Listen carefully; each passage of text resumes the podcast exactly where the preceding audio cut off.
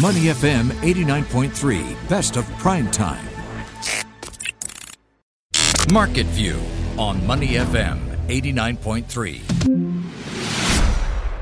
You're back on Money FM 89.3. Now, since May, we've actually seen the STI hold faithfully to this tight trading range between 3,100 and 3,200. But as we're seeing so far today on this Thursday afternoon, the STI has now fallen a handful of points below that 3,100 support level. Well, back in May, DBS equities market strategist uh, Yeo Kee Yan correctly predicted that the STI might actually move in a sideways fashion for the foreseeable future. Well, today we're joined on Money FM 89.3 by Mr. Yeo Kee Yan, who's here to share with us his thoughts on how faithfully the STI has moved in relation to his previous prognosis and what he thinks the STI might be doing in the next couple of months. Mr. Yeo, thank you so much for joining us. Glad to hear you and your loved ones are in good health and safe during these times. And welcome back to the show, sir. Good afternoon to you. Hey, good afternoon, JC. All right. So, Mr. Yeo, you know, it seems that your outlook on the STI trading sideways for months was fairly spot on. The benchmark stuck within the 3100 to 3200 trading range for the most part, although today we are seeing it trade a handful of points below 3100.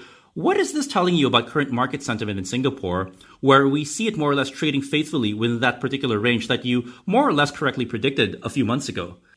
I think the, the market choppiness in the past four months actually is a sign that you know our large cap stocks are taking a breather you know, following the very rapid, I guess 31, almost 31% recovery rally since uh, November last year.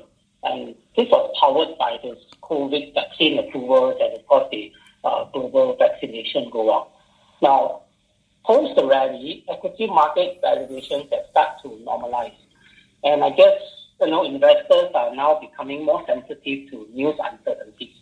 Now, this includes, you know, in recent times, the changing COVID measures in Singapore since early May that have still in force now, actually. Uh, bit, a bit, uh, bit of uh, easing uh, going on.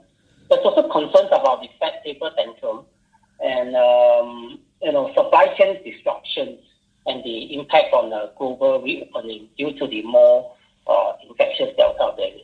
So um, I guess the, the swing within this 100 point range in the past four months has posed a, a tough and at times frustrating environment, you know, for investors and traders alike. But such market behavior is actually not surprising.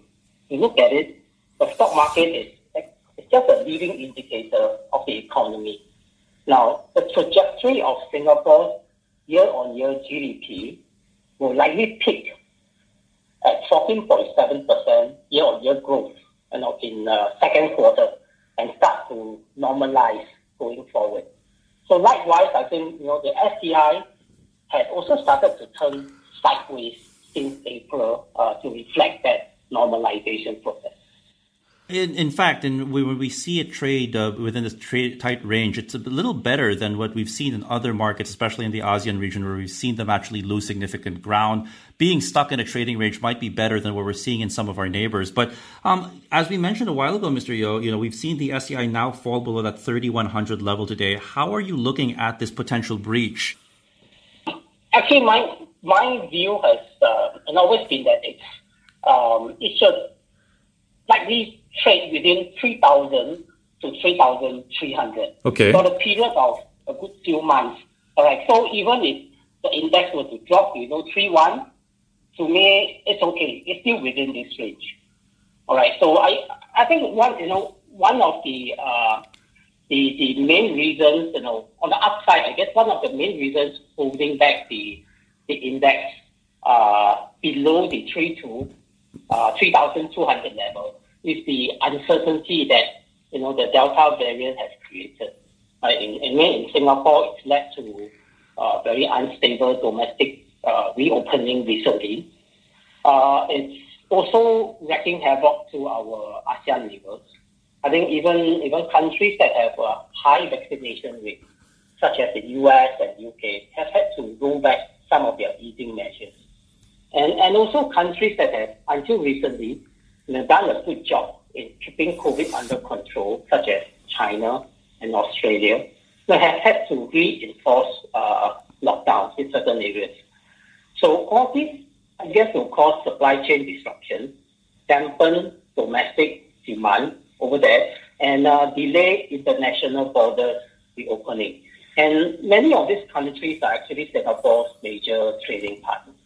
Mm-hmm. Um, so to me, a, a, key catalyst, you know, for the index to eventually breach above this, you know, three two that you talked about, um, I guess uh, would be a sufficiently high vaccination rate for all our major trading partners, such that economic activities can resume on a more stable and sustainable basis. No, but the vaccination rate across this country currently still varies very widely, and you know we may have to wait a few more months before that occurs. Now, mm-hmm. my my own year-end target for the STI is just a tad above three three. So to me, I think even any breach of the 3,200 level uh, this year will still likely find resistance around the 3,3 level. We're still speaking to Mr. Yeo Kee Yan, equity market strategist at DBS here on Money FM 89.3. And you did touch on a handful of external factors talking about vaccination rates for some of our ma- major trading partners here in Singapore. In fact, Mr. Yan, we've seen markets worldwide rocked by a handful of key concerns from rising Delta COVID infections to a more hawkish Fed. We've heard some of these pronouncements from some of the monetary authorities in the United States over the last couple of weeks, and seem, seem even some of the regulatory moves hitting Chinese tech stocks, for instance, causing ripples across uh, markets in the world. But Really, how important are some of these external factors for local market sentiment here in Singapore? Should equity markets or should uh, stocks here care so much about what's going on there, or are they creating justifiable ripples for markets here? Now, the firstly, the, the market uncertainty over Delta variant, I think will uh, steadily subside going forward as the vaccination rates for our trading partners picks up. Now, uh, next on the tone of the more hawkish Fed, the you know, like what you said, the U.S. markets reacted negatively last night with a follow-through reaction in Asia today. But this after the July minutes to the uh, Fed meeting showed a desire to start tapering in the later part of this year. But if you look at it, this is not much different from current consensus for the tapering timeline. Some see it at the end of this year, others think it's the start of next year. So one to two months difference doesn't make much. Unlike back in 2013, you know, I think financial markets now are much better prepared for Fed taper this time around. So I think, you know, while tapering expectation can be a source of uh, market choppiness, you know, anywhere within this STI 3,000 to 3,300 range over the next few months, I think it's unlikely to cause more weakness beyond that. Um, I think investors will investors will soon get used to this talk eventually and uh, accept that actually this is part and parcel of economic recovery. Now, um, next is on uh, China's crackdown on tech. All right, uh, that's also uh, affecting sentiment for the North Asian markets. Well, it's actually targeted at the large internet giants uh, to stop them from actually amassing huge amount of data uh, that they can use to create monopolies for themselves. Now, I note that this, this tech now is actually not targeted at the technology, hardware, or semiconductor companies. In fact, I think China is investing more into the semicon industry to address uh, the global demand supply imbalance. Now, for the STI, fortunately, there's no uh, uh, large internet giant component stock in it. So the China crackdown should have uh, no impact. On the other hand, now there are a few semiconductor names here in Singapore, you know, such as UMS and AEM, that could mm-hmm. uh, benefit instead, you know, from the strong global semicon demand. Um, very quickly, Mr. Yeo, um, you know, as we've noted in the last 12 months since the start of the pandemic, we, we see a considerable, uh, considerably higher number of retail investors out there taking taking their chances in the markets, investing now.